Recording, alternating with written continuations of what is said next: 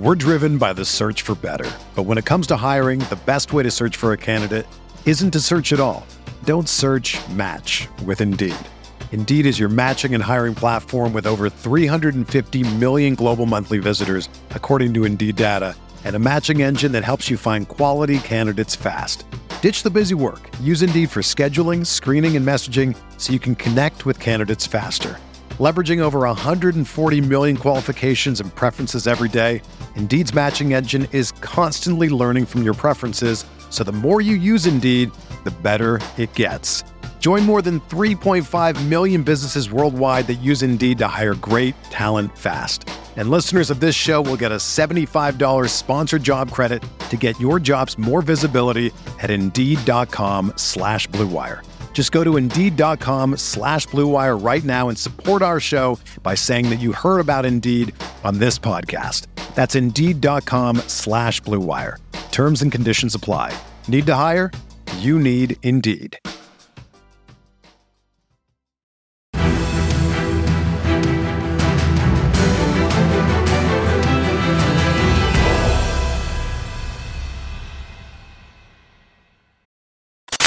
What is going on, Colts Nation? Welcome back to another episode of Bring the Juice.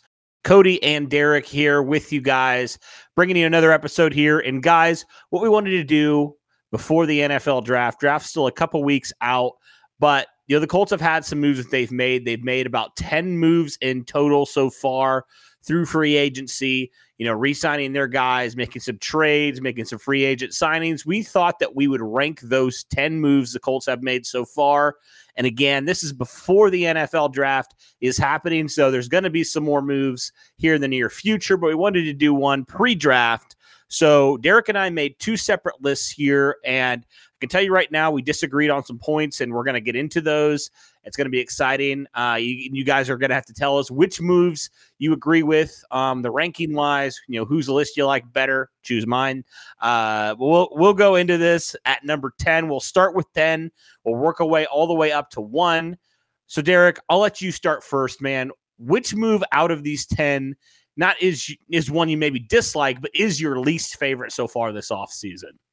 I just think it's the it's the Dulin tender for me. I mean, obviously, I rank it so low because of the fact that you know nothing's been done yet. Obviously, the Colts with the tender, they're allowed to match any offer that uh, a team gets to uh, Ashton Dulin.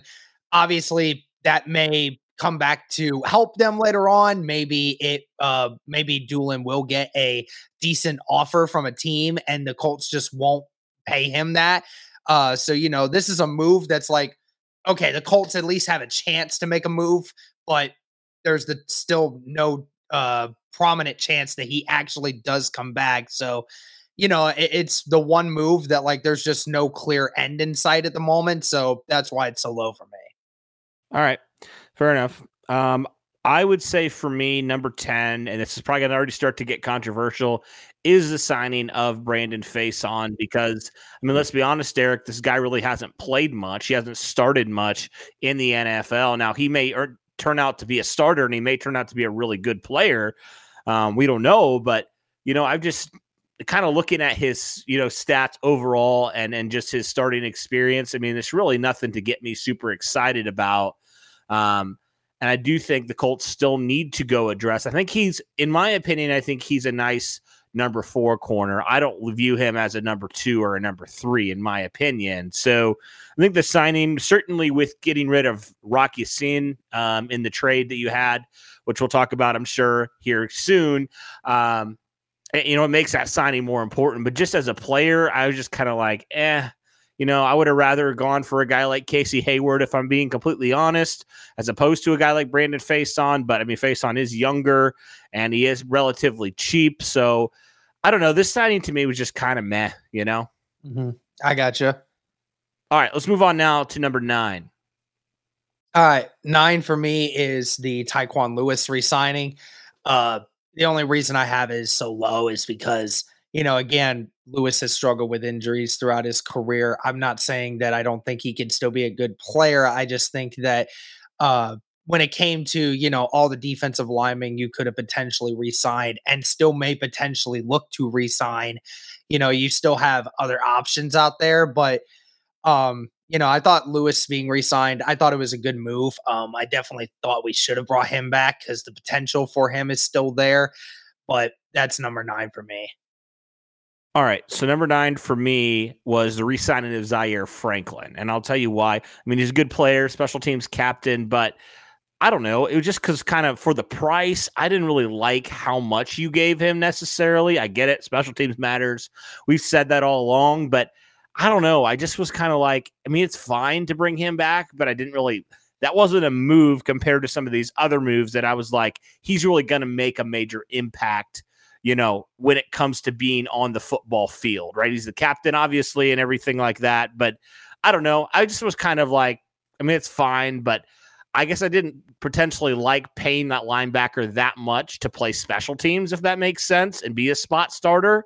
So I think that's probably why I was kind of like, eh, it's fine. You know, I, I wasn't like in love with it. It wasn't a home run re signing or anything like that. I mean, I was certainly happy they brought him back, but I was just kind of like, eh, whatever, you know, compared to, and, and again, hear me out, people. I'm not saying that this is a bad resigning or anything like that. I just think compared to some of the other players and the impact I feel like they're going to have on this team, I just felt like Zaire Franklin was kind of like, eh, whatever, you know? Gotcha number eight here for this one, and that's Zaire Franklin for me here. Um, I know I get the whole point of you know paying him four million dollars a year for that was still it might seem like a lot, um, but I think that we got lucky with, you know, our linebackers staying healthy last year, even though they were hurt a lot of last year. And Zaire really only had to play one game specifically on defense. And, you know, he showed that not only was he able to, you know, play in that, but he was also able to thrive with EJ Speed and Bobby Okereke as well. So, you know, he showed his value on defense. And then, like I said, with all these defense with all the special teams guys that you've been losing, right? You lost Matthew Adams this last week. Uh, you lost George Odum the week prior.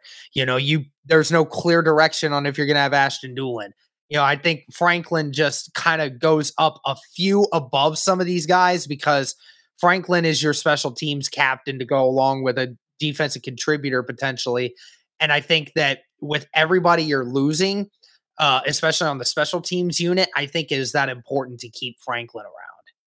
But are you okay with that price? I think it was three years for 18 million. So that's what, six million per year for a guy like him? I did not think it was that high. I thought it was 12 million. But uh, either way, uh, like I said, it, we got lucky with the with the linebackers for the Colts actually, you know, staying primarily healthy all year long. And you know, unfortunately, we only had to worry about Darius Leonard missing one week due to COVID and, you know, all of those things. So, I mean, again, as, as a guy that's going to be your main special teams contributor now, one of them, and then on top of it, you know, is probably going to play a little bit more of a, a role in the defense that you have going for you at some point.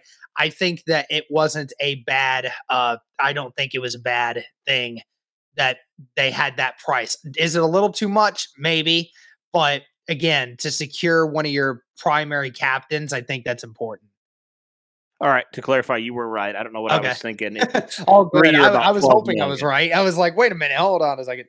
Yeah, yeah. I don't know. Maybe I was like thinking of some other contract. I, I think you're weird. thinking of Mo Alie-Cox's contract or something Probably. close to it. That's probably right. Yeah, it's hard to keep all these contracts straight sometimes. Yeah, I know. So. We sometimes have forgotten what the contracts are because it's just like, man, it seems so bland at the time being. Yeah, yeah, but you know that's not too bad, I guess. Maybe I take back a little bit of my comments because it's four million dollars for a guy that special teams captain, and you know, you know he can play some spot duty at Sam linebacker too. Mm-hmm. So, yeah, I would agree with you there. You know, maybe I don't dislike the move as much as I initially thought because I thought the price was different, but all right, let's move on to. Oh, I didn't even. Yeah, get you mine. get your right. number eight. What's your number eight? So my number eight is actually the re-signing of Tyquan Lewis. I flip flopped with you here, and I think the reason I did that is because I get the injury. Like that is a serious injury for Tyquan Lewis. But I would argue, Derek, he was at when he was healthy last year. He was the best defensive end the Colts had. Yeah. I mean, I would argue that, and I think I could make a legitimate argument. I mean, Chris Ballard has talked up Tyquan Lewis. Now, I don't think he's going to necessarily be a starter. I mean, maybe he is technically a starter, and then, you know, like Yannick Ngakoue comes in on third downs or something like that. But I think he's a key part of what this defense wants to do. And the big question is can he come back from that injury and perform at that level that he was at last year? I mean, he was tearing it up, man. He was having games where he was just absolutely on fire. And so, um, if he can continue to grow and ascend and come back from this injury, I really feel like he's the guy that could earn um, a, a, bigger extension with this with the Colts team this next off season because I think he's so valuable to what they want to do. Now I get it. You could maybe label him a bust, but I think out of all the second round picks that you've invested at defensive end, he's been your best player that you've gotten. You know, your your return for your draft capital there. He's always been a solid player, and I think he's starting to turn into a really good player for this team. So if you can have a solid rotation of three, four guys at defensive end, you know, throwing in Kwity and also Dayo, I mean, that is a recipe for success on this team. You know, we all know how much the Colts want to rotate defensive linemen in, keep them fresh, things like that. Um, and I think also with you know the addition of Gus Bradley uh, and Nate Ollie, the new defensive line coach, I think this could potentially be if he can come back and be fully healthy and play at the level. I think he could even step it up to another level, honestly, because we saw what you know Gus Bradley and his scheme did for guys like Maxx Crosby and other defensive linemen, you know, who really stepped up their game and took it to another level. And so I'm really excited. I think nobody's really talking about it, but I think that Gus Bradley effect could have a really positive effect on a guy like Tyquan Lewis, who was already starting to come into his own a little bit. And now I think can continue to ascend. I think that's why I put him over Zaire Franklin, just because I felt like he was one of the best players when he was healthy last year on this defense. And I feel like if he can, now with a new defensive coordinator, he could even step it up. And this could be a quality re signing, like yeah. better than we're even thinking right now.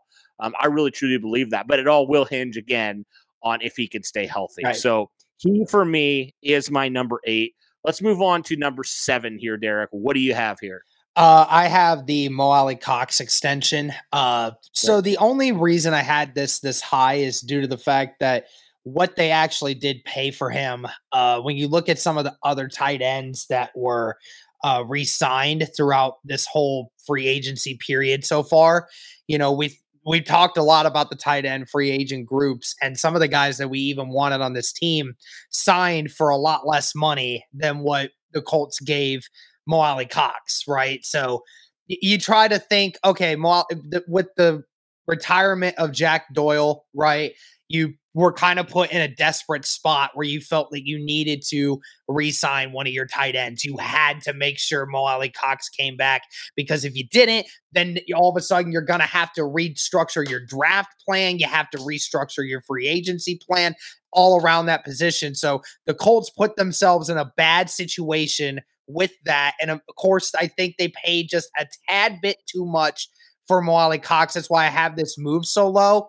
But then again, I think with the signing of Matt Ryan, I think that this could potentially turn into. I'm not saying it's a bad move. I think that Mo Alie-Cox this year could really benefit from a guy like Matt Ryan who knows when to get him the football in the red zone, could potentially, you know, have those throws that went sometimes missed it, I could eh, I re- refer back to 2020 with Philip Rivers and Mo Alie-Cox. You know, they had a pretty decent relationship with each other in the red zone, even though I felt like that was still severely underutilized. I felt like this one with Mo with Matt Ryan will really help Mo to utilize his game a lot more. Again, I I still question the potential of Mo Alie-Cox. I think it could be higher, but at the end of the day, that's where I'm at my question with Mo is like, has he reached his peak? Right. We don't know. You know, I would have said last year, you know, after this last season, I would have said, yeah, he reached his peak because it just seems like he shows flashes. But okay, again, how much do you put on Mo? How much do you put on the quarterback situation?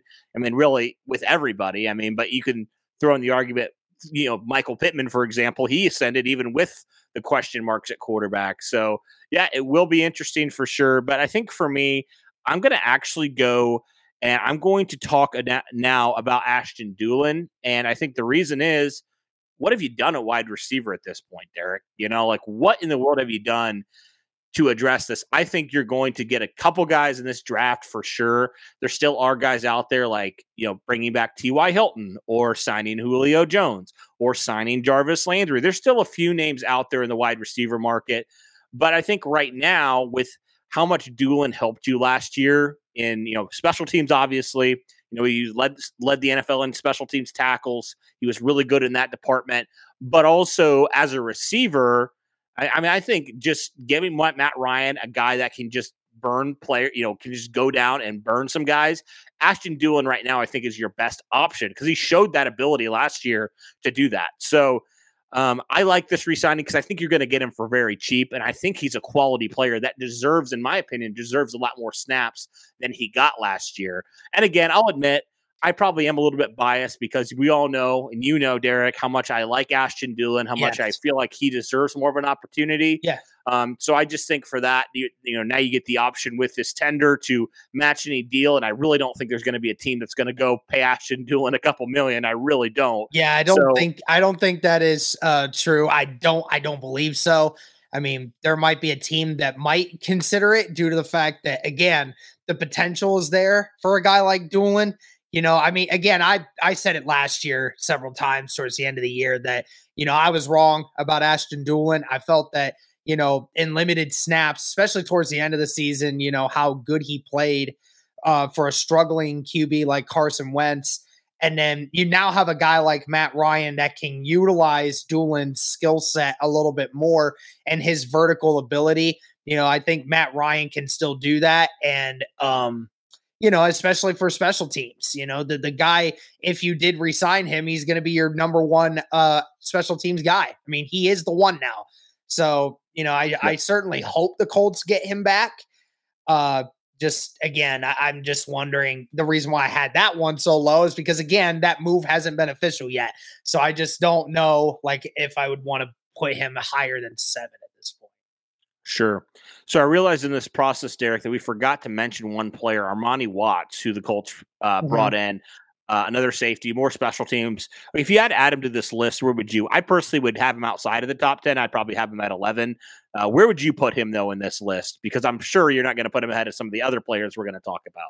Yeah, um, I would probably, I'd probably end up putting him at 10 or 11 for me personally, just due to the fact that you know, again, it's safety depth, um, and there's just yeah. not there's not a ton to go off of with a Armani Armani Watts because you know, fourth round pick four years ago. You know, he's been a a primary you know role player, so that's where I would put him at.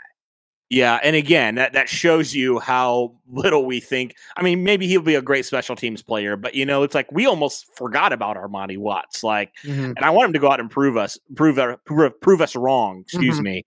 So, all right, let's continue here. I think now we are at number six. Yes. So, what is your number six favorite move the Colts have made so far in free agency? Uh, that's going to be Brandon Facyson for me. Um, I, I've I've been sold a little bit on some of the uh, tape that I've seen from Facyson. You know, I know he's a still a young guy and still has you know some things that needs to work on. Obviously, I don't see this being more than a uh, a, depth signing, but then again. You know the Colts really haven't made a lot of moves at cornerback at this point, so you know you're you, you traded away your number one, your presumed number one corner on the outside for uh, Yannick Ngakoue. That you know, now you have that hole to fill. Does Facyson end up being that, you know, number two outside corner? You know, it's going to be a good question. Um, but again, Facyson has a, a lot of the uh, intangibles that you want in a corner. Is obviously familiar with Gus Bradley's defensive scheme, so that really helps. Um, just and I, I, think you and I are both in agreement that the Colts need to do something at corner to try to improve that group even more. Uh, so obviously, Facyson's not going to be the long term solution. At least we think that's true. But again, I, I think Facyson is you know deserves a little bit more credit. I think that the signing itself made sense. Uh, and I think that Facyson could be a decent role player for us going forward. I think the reason, and maybe I can clarify because I'm sure there's people who are like, I can't believe Cody put Brandon Facyson at number 10. I get that, but I think I kind of look at it as like I just don't view him as a starter. You know, if Right. he is a starter and he plays well, all right, then I will eat my words. I will. But Mhm. I just don't necessarily see him. I, I still feel like corner's a major need for this team, if I'm being completely honest. I don't think a Brandon Faiston type of player is going to change your defense or really help your defense that much. You know, he's not going to be one of the like as good as your corners were last year, in my opinion. That's just my opinion. You can disagree with it. That's fine.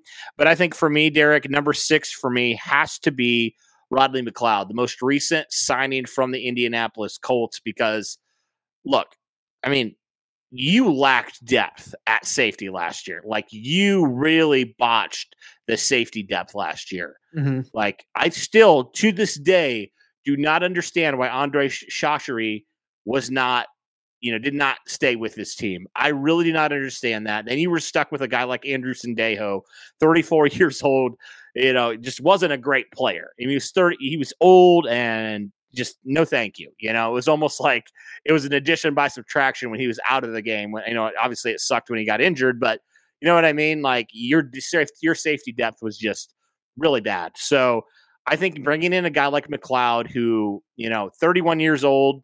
I know he's a little bit older, but he's that vet presence back there. Your safeties are really young right now, Derek. I mean, you got Julian Blackmon, you know, coming off that injury, and also you have Khari Willis, who's still very young. He was drafted only a few years ago. I kind of look at it as like it's also Julian Blackmon insurance. If he Mhm. doesn't come back right away, you know, I think all signs are pointing to him doing so. But you know, if he doesn't, you still have a quality starter there, and you know, now you finally have some depth with him and Armani Watts back there, and you don't have to address that in the draft, in my opinion, which is just one more thing to knock off of your needs list. So, I mean, he has that that torn ACL, you know, that he suffered a few years ago which obviously you know you want to continue to monitor. But he was a captain with Philadelphia. Eagles fans were really torn up that they didn't bring him back. So I mean, everything I've heard about Rodney McLeod, Derek, has been positive. Like Yeah, Eagles right. fans love Rodney McLeod. So I think just from that signing alone, uh, just from just from hearing from different people, I love this move. I think it's a really, really solid move. You know, he may be, you know, your third safety. I think he probably will be, but he can step in in a pinch and you really won't lose as much as you would have last year. So Yeah. he, for me, is number six. I got you. I, I I- I agree with you. I, I think it's good for depth purposes and everything else. All right. Number five for you. Uh, number five, that's that. going to be McLeod for me. Um, Yeah. I think that uh, McLeod, you know, again, an, an older, an older piece, obviously, and it's just going to be mainly depth. But we saw just how thin the, the depth was for the Colts at safety last season, and you know, Odum, Odum did a very fantastic job at times of stepping in. You know, that Bills game was phenomenal. I mean, he was outside of Jonathan Taylor. I think George Odum was actually the best player uh, for the Colts that day because, you know, stepping in, doing what he did against Josh Allen in that offense, and almost having three interceptions. Uh, almost had four actually. So, you know, he was all over the place. He had that one interception. Uh, you know, he did a fantastic job of stepping in. And there were other times when, you know, he came in, he played well against Arizona you know, was obviously a special teams guy and, you know, it really helped. But Rodney McLeod, for me, is another one of those guys that, again, brings that championship pedigree to the locker room that the Colts are really trying to get at. I think the common trend for a lot of this, Cody, has been guys that, you know, have been have been to that big stage and understand what it takes to get there, right? You're talking Yeah. about some of the ho- the coaching hires they made, former players that have been there, done that, understand it. Some of these re-signed guys and some of the uh, signings that they made, guys who have been there, done that, understand what it is. Because, I mean, I think I can confidently sit here and say, Cody, that you know the locker room, this group, while it's knit tight and obviously these guys love each other, I think the locker room itself was not at the spot that the Colts originally thought it was at. I think that there it was lacking some accountability and it was lacking some motivation and understanding of what needed to be done to get over hurdles. And I think that, you know, along with a guy like Rodney McLeod and some of these other guys, they know what it means to, you know, have it mentally, right? And Rodney McLeod, you know, I think is a very very serviceable um safety because, you know, last season I think he had like over 50 tackles, had a couple of turnovers as well for the Eagles. Uh, even though that last season it wasn't a great defensive season for the Eagles. Uh, so I think that's why I would have him as my number five because I think that the championship pedigree you he brings and you know everything else that goes along with it just being a really good depth signing i think that's what matters. Yeah i, I wanted to double back on just what you had said a little bit because those were my exact thoughts is like this team they i mean deforest buckner said it they crap the bed down the stretch the last two games especially um, and you know this locker room you know as much as they put an emphasis on it it kind of failed the team you know the locker room kind of did they didn't hold guys accountable and I think a lot of times Carson Wentz was that scapegoat, but I mean, Carson Wentz isn't allowing Hunter Renfrow to just completely kill them. He's not mm-hmm. allowing Jacksonville to go down and Trevor Lawrence to be virtually perfect on that first drive. You need some accountability, especially on defense. And so, yeah, you get a guy like him, you know, who won't let that happen. You know, I think that's kind of been something we've, took. you know, the guys that they brought in. They brought in Yannick Ngakoue, who's been a Pro Bowl player, who knows what it takes to get there. You know, they brought in a Matt Ryan, who is a championship guy that won't let that happen. Things that happened last season, the Colts are bound and determined, Derek, to not have that happen again. Right. Because you think about it, if the Colts would have had, you know, a, a players players like this last year, sitting in the position they are with two games to go, I have the utmost confidence they would have made the postseason. Do you have that confidence too? Because I feel like they would have based off of how much they brought in in terms of accountability this year. Yeah, I mean, it, it's all about when it comes to this. This group is still very, very young and still very inexperienced, and especially when you're talking about like playoff experience and what you need to get to that point. There's a lot of teams that have a lot of these young guys, but some of them have that experience that some of these Colts players just don't have. And going down the stretch, we saw the Colts break down because they didn't have leaders at certain places that needed to make sure that guys were being held accountable. And yep. Darius Leonard tried everything he could. He's only one man. Can't always do everything by himself. You brought in these coaches that are going to teach these guys about that mentality. You brought in some of these guys that are going to be able to be in the locker room telling other guys what needs to be done. So, uh, yeah, I think that this team as a collective mentality is going to be much better for this season. All right. So we've done five of them so far. Now we'll move on to number four. Number four for you, Derek. What would that be? Number four for me is going to be the Matt Pryor re-signing. Um, I think that, you know, for as many offensive linemen as you've had losing so far this offseason, you know, I mean, that's been a big issue for the Colts so far is depth at every position. But right now, Matt Pryor was somebody that you just felt like you had to resign because, you know, what we had no expectations for him going into this last year. You know, most of us had no idea who Matt Pryor was. I had to even reach out to my guy, RB, to find out, you know, who is this guy? And, you know, he said he's just another depth piece for you guys. But then, like I said, multiple times for a span of like five weeks, when Braden Smith was out with his uh, ankle injury, you know, he he was probably the best offensive lineman the Colts had for about five weeks uh, during that beginning part of the season. So, you know, it was really good to see Matt Pryor, you know, take initiative and, you know, go from a virtually a nobody that anybody never heard of before to, you know, being one of the most sought out uh offensive linemen that the Colts had. And, you know, it's really great that the Colts were able to get him back on a relatively cheap one year deal. Uh, so I'm happy with it. And, you know, whatever their plans are for Matt Pryor, you can feel confident that whatever position they need to put him in, he is going to be there and he's going to deliver. Yep.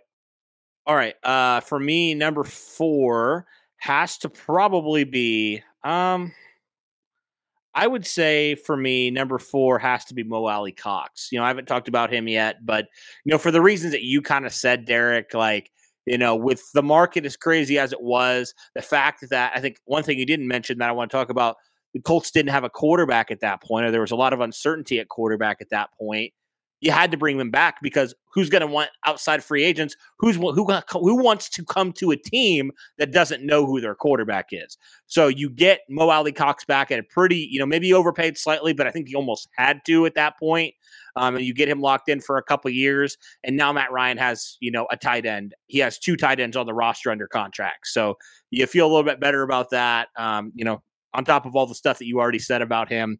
Uh, number three, you know, I, am going to go Matt Pryor as well, and I'll let you get to yours here. But I just wanted to bounce off of your point about Matt Pryor. I mean, like you could, I think, best case scenario, he pans out and he's your left tackle for the next number of years. Best case scenario, in my opinion, because I think he's going to get the first shot at left tackle. If he plays as well as he did at right tackle, I think certainly the Colts will feel comfortable extending him after this year for multiple years. Um, but I think worst case scenario, okay, he's a depth piece. You know, you move on from him maybe next year, maybe you re-sign him again as just a depth guy. Um, but I think for that reason, I mean, you look what you traded away, Derek, a seventh round pick to get him, and he could potentially be your left tackle. I mean, I think that's just tremendous value there from Chris Ballard and company. And I think he's still going to be relatively, he's still relatively cheap this year. And, you know, depending on how he plays, he could be relatively cheap down the stretch. And we'll see how he does at left tackle, but I really feel like this, uh, I like this move just because of how well he played. And now with the questions at left tackle, I mean, we were, we were discussing this last season. Remember that we were discussing should Matt Pryor, you know, when Braden Smith came back, we were like, should Matt Pryor be getting looks at left tackle? And, you know, Eric Fisher obviously continued to play there, kind of struggled. But now it's Matt Pryor's chance and opportunity to really seize the day and, and go and get paid potentially next season if he performs very well. Mm-hmm. All right. Who is your number three here? The What's number three, three move, move that I have, uh, that is the Carson Wentz trade. Right. Uh, I mean, I think that again, that was a that was a phenomenal, phenomenal trade that Ballard was able to pull off. You know, we we understand that we're not getting that first round back, but again, to get the compensation that he got out of Wentz, I mean, it was a phenomenal trade when it happened because you know, the commanders obviously bit a lot more on them what they should have. Uh, you know, giving us back our third and then giving us a conditional third that could be a second next year, you know, and then also on top of it, taking all that that contract. And so we don't have to pay for any of it. You know, help saving our cap situation a lot more than what we had. You know, I mean, that was a phenomenal trade. It was a shocker for sure. But obviously, we've seen all the news about uh, what Irsay's been saying about it. You know, they said it had to be done, and you know they did it, and somehow Ballard found a way to just impress me once again with how uh, that trade went down because I did not expect anyone to give up that kind of compensation for Carson Wentz, and the fact that Ballard was able to get that out of the Washington Commanders, I'm impressed. All right, number three for me, I think I'm going to go with the Matt Ryan trade. And I love this trade. I'll say that. I love for the value of what you gave up, only a third round pick this year, and you're able to get Matt Ryan. And, you know, you got him a lot cheaper than I thought you were going to get him too, you know, because the Falcons are eating a lot of that dead cap. Um, but, you know, what can you say about him? I mean, his, his demeanor, just his presence in the locker room. I mean, I think it's fair to say the Colts upgraded at quarterback this season, and they really didn't have to do a whole lot. It's crazy, Derek, because you mentioned the Carson Wentz trade, which for me is number two. Um, but the fact is, you know, first off, the Colts should have never made that trade. I mean, I think we can all say that it was a bad trade at this point for the Colts. Um, all things considered, considering what Irsay has said and all that stuff. Um, but it's amazing what the Colts were able to. Number one, you mentioned it, get for Carson Wentz. You know, a third round pick. You know, this year. Um, you know, swap seconds. So you get a higher second round pick. So really, you're only about 10 picks out of the first round this year. And then a conditional third that could be a second next year. And oh, by the way, the contract that you, you know, they ate, they took all of it. They took all the contracts. So now you could go out there and you could make a few more moves in free agency and trades and stuff like that and also what you gave up for Matt Ryan. I mean, you acquired in this Carson Wentz trade versus getting the better quarterback, and you still got more draft capital. So say what you want about you know the Carson Wentz trade last year. You know, it was a failure. We can all admit that now. But the Colts cleanup job this year has been really, really fantastic, in my opinion. Oh yeah, absolutely. All right. Uh, so I'm wondering you know, because you said you're three. Is your two the is your two now the Matt Ryan trade, or what would your number two be?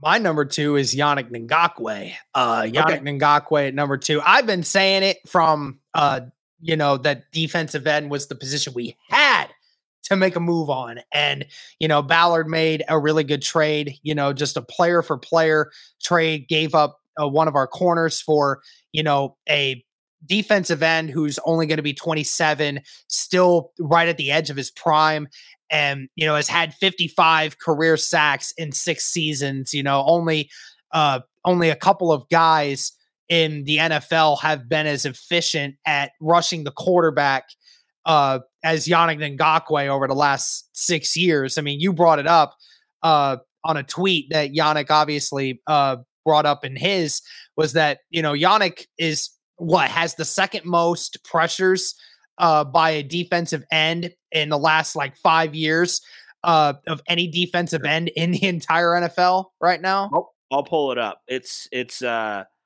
I know what it is. I just want to. I don't want to butcher it here. Yeah, uh, yeah. But yeah, it was super cool that Yannick first off, you know, quote tweeted it and said something. It was just like, wow, like I already like this guy already. So this is the tweet. It says only two players have had eight plus sacks in every season since 2016. Yannick Ngakoue and Aaron Donald and Aaron Donald. That's it.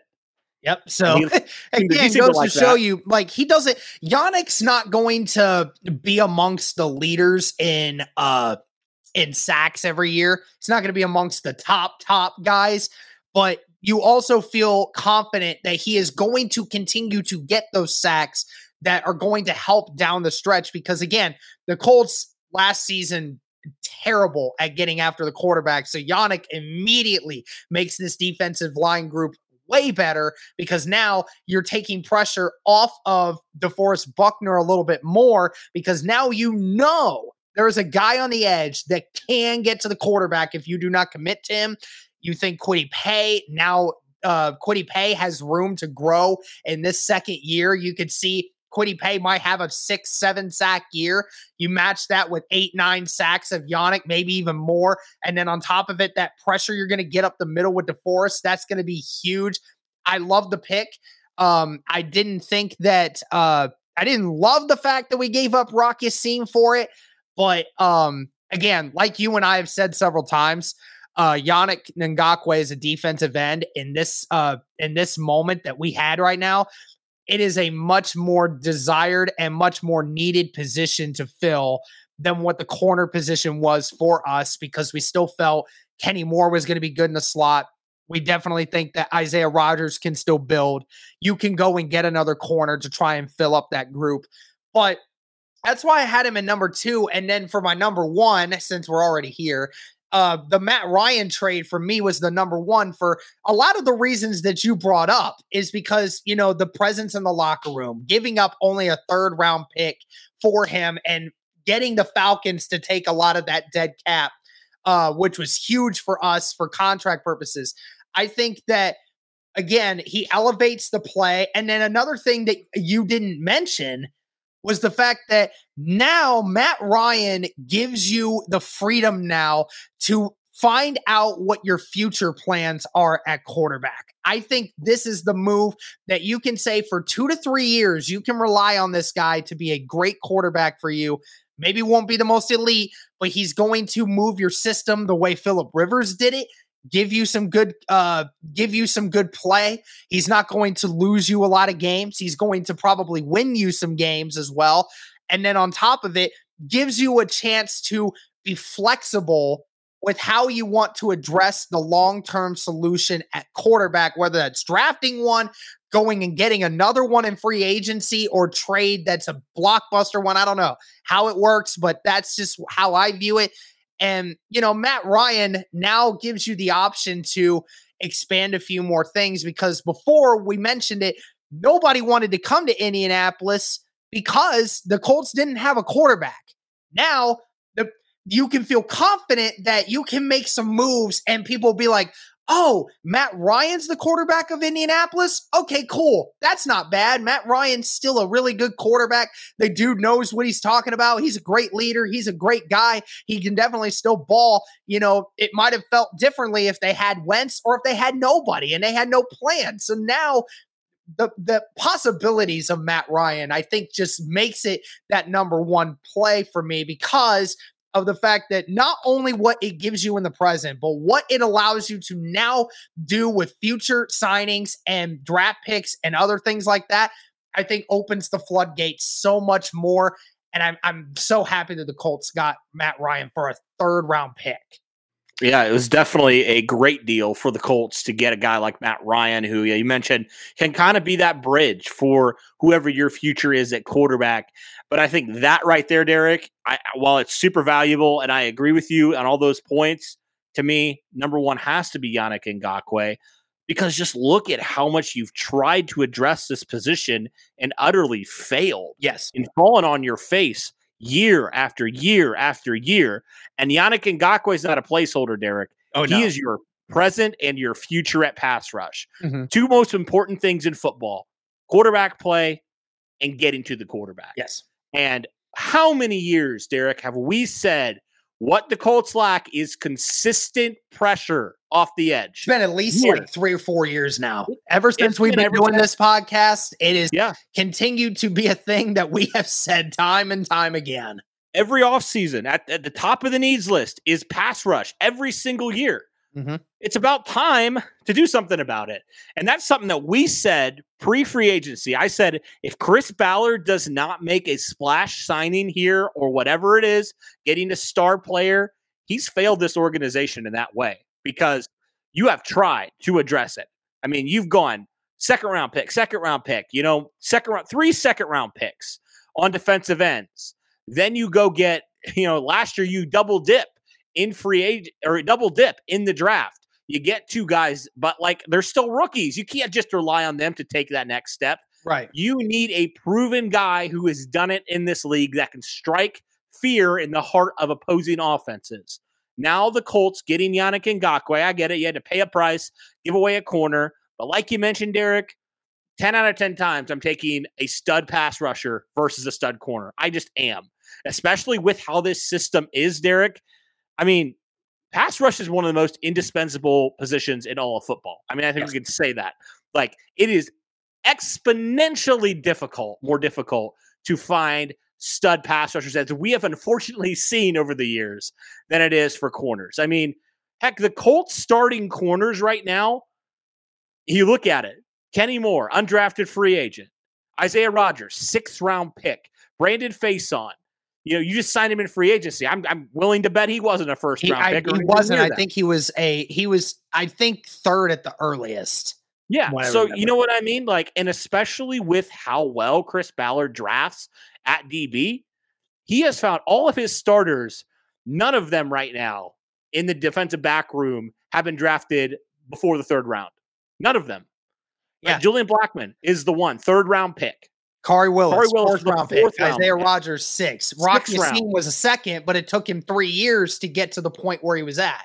So Exactly. And so for that reason, I mean, I think if Ballard learned anything this offseason and last season, the last couple seasons, hopefully, it's like sometimes you just don't aren't as good at drafting certain positions as you are others. And I think that's the best thing I think Ballard has done this offseason because he he finally understood, you know what? We've tried to, to address this in the draft and we just have had mixed results. We like a few guys still, right? We brought back Tyquan Lewis, but we need an alpha in there. Oh, yeah. We need a guy that is going to help us out in the critical situations. Derek, I've tweeted this, I've said this so many times. I said, until the Colts fix their pass rush, they are going to continue to blow leads. What did they do last year? They blew leads. Yeah, they did Right. because they couldn't get pressure on the quarterback, and then that Exactly. hurt the corners. I mean, again, the the great thing about it is is that for pass rush, pass rush infinitely affects corner play more than corner play affects pass rush. It- Yes. It's the truth. It's you can look it up. You can look at every metric. It doesn't matter. Everyone knows if you have a more efficient pass rush, it helps your corners because your corners are not on about maybe five to 10 plays a game. Their your corners are not going to have to worry about the quarterback throwing the football as much, but it'd be different if you had an elite secondary, but if you had average at best pass rush, it doesn't matter. Quarterbacks and quarterback play and how offenses run nowadays, are just too good. Too good nowadays for corners to consistently rely on just themselves, especially in a zone primary defense, to rely on the secondary to take over for the pass rush. It's just yeah. not how it's going to work. So it, it, it is it was absolutely great that Yannick Ngakoue is back in the AFC South this time with Indianapolis. Again, I, I could definitely see you know him having uh 10, 10 potentially 10 sacks again this season because you know again some of the guys that he has on there I tweeted about it the other day if if Dayo becomes the main third down defensive tackle for us, my God, I cannot wait to see what that defensive line can do. A second yes. year Kwity Paye, a second year Dayo Odeyingbo, who's finally going to have a full off season to do everything that he wants. DeForest Buckner back to being healthy, and Yannick Ngakoue on the other side. that gets me really excited, man. and then you got Tyquan Lewis as well, yeah. who was your best defensive lineman. We already mentioned it, right? So, yeah, you're right, man. I mean, my goodness, it's about time we're excited for this defensive line. It is about freaking time Yeah. because we have seen miserable defensive end room. Well, and we certainly hope era. that uh, the new defensive line coach that we have signed is going to do a better job of filling uh, the gap responsibilities for that. Um, obviously, we know Brian Baker was was terrible. Uh, we're glad that he's gone because he obviously had some gripes against Kemoko guys like Kemoko Turay. I don't even know why. But hopefully, this time around, because of the pedigree of this new defensive line coach, you hope that some of these guys will be in better positions going forward. And some of these guys are going to get more playing time and they get put in the right positions at specific times. Hopefully, now we'll be a little bit more fresh. And at the end of games, that pass rush finally will actually help our defense win games and finish them out. I mean, just look at the quarterbacks you're going to have to play this year and tell me that's why my argument is this was the most important thing because you're playing against elite quarterbacks in the AFC, right? Mm-hmm. So, in my mind, you got to get pressure. If you want to stay in those games, you got to get consistent pressure on the quarterback. Well, and that's why Matt Ryan's my number one because uh, you can't if you if you go if you walk into every matchup that you play against and your quarterback is the underdog in every single matchup. Which I mean, if we're being honest, if Carson Wentz or any of our uh, uh undrafted guys or uh, drafted quarterbacks or free agent guys or whoever we would have signed came in into that situation, we would have been in a bad spot from the beginning. But now with Matt Ryan, you feel confident that almost every game you walk into, whether or not Matt Ryan is the better quarterback is not the problem here. What the difference is, is that you feel more confident in Matt Ryan's ability to run the offensive system and to not be, uh, and also in probably the last five games of the season, probably won't throw for under 150 yards every single game in the last five games. That's what yep. uh, Matt Ryan brings to this team now. Okay, here's my rebuttal to that. Okay, Carson Wentz can have virtually a perfect game in Baltimore and they still lose because they can't stop anything. Right. That's my I get that, but I'm like, also thinking yeah. of the terms of, you know, Yannick, Yannick, uh, that was one game specifically. And, and I get that sometimes you have those outlier games, but down the stretch, we saw what was the real problem with Indianapolis, and that was the quarterback situation. And I think that's why Matt Ryan's my number one because, yeah, the defense w- lost us some games last year because of the inefficient pass rush. But at the end of the day, quarterback is the most important one. You got to have somebody that can take over in those games when it really matters. We didn't have that last year. This is the year we might actually have all right. Well, we're going to disagree. We're going to agree to disagree because I could come up with a thousand more arguments on why I think Yannick is more important.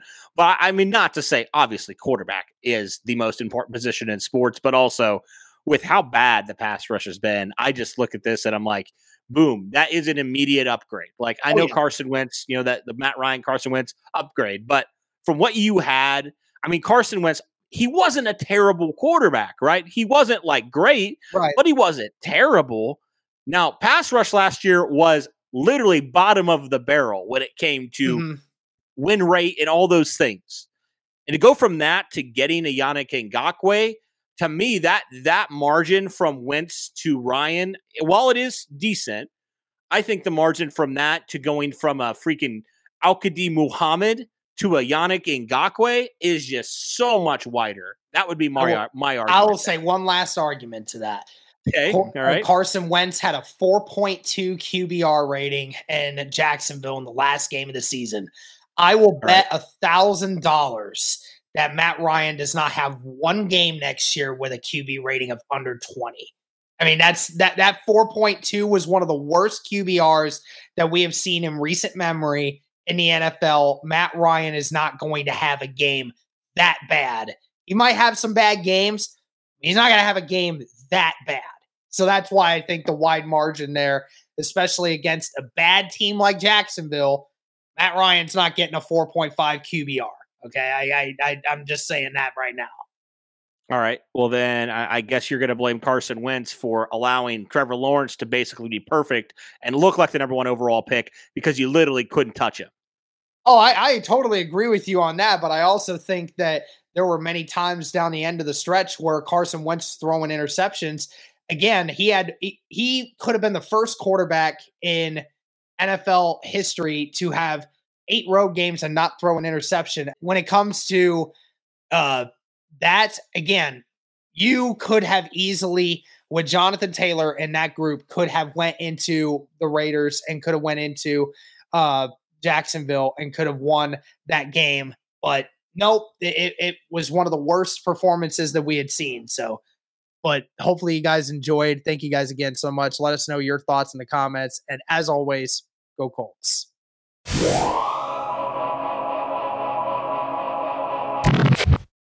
Whether you're a world class athlete or a podcaster like me, we all understand the importance of mental and physical well being and proper recovery for top notch performance.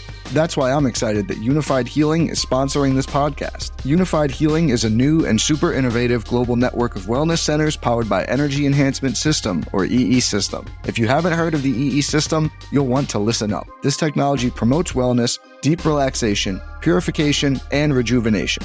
In hundreds of locations across the globe, access to a center is easy and affordable. Interested in experiencing the EE system technology for yourself? Go to unifydhealing.com slash bluewire to learn more and find a center near you.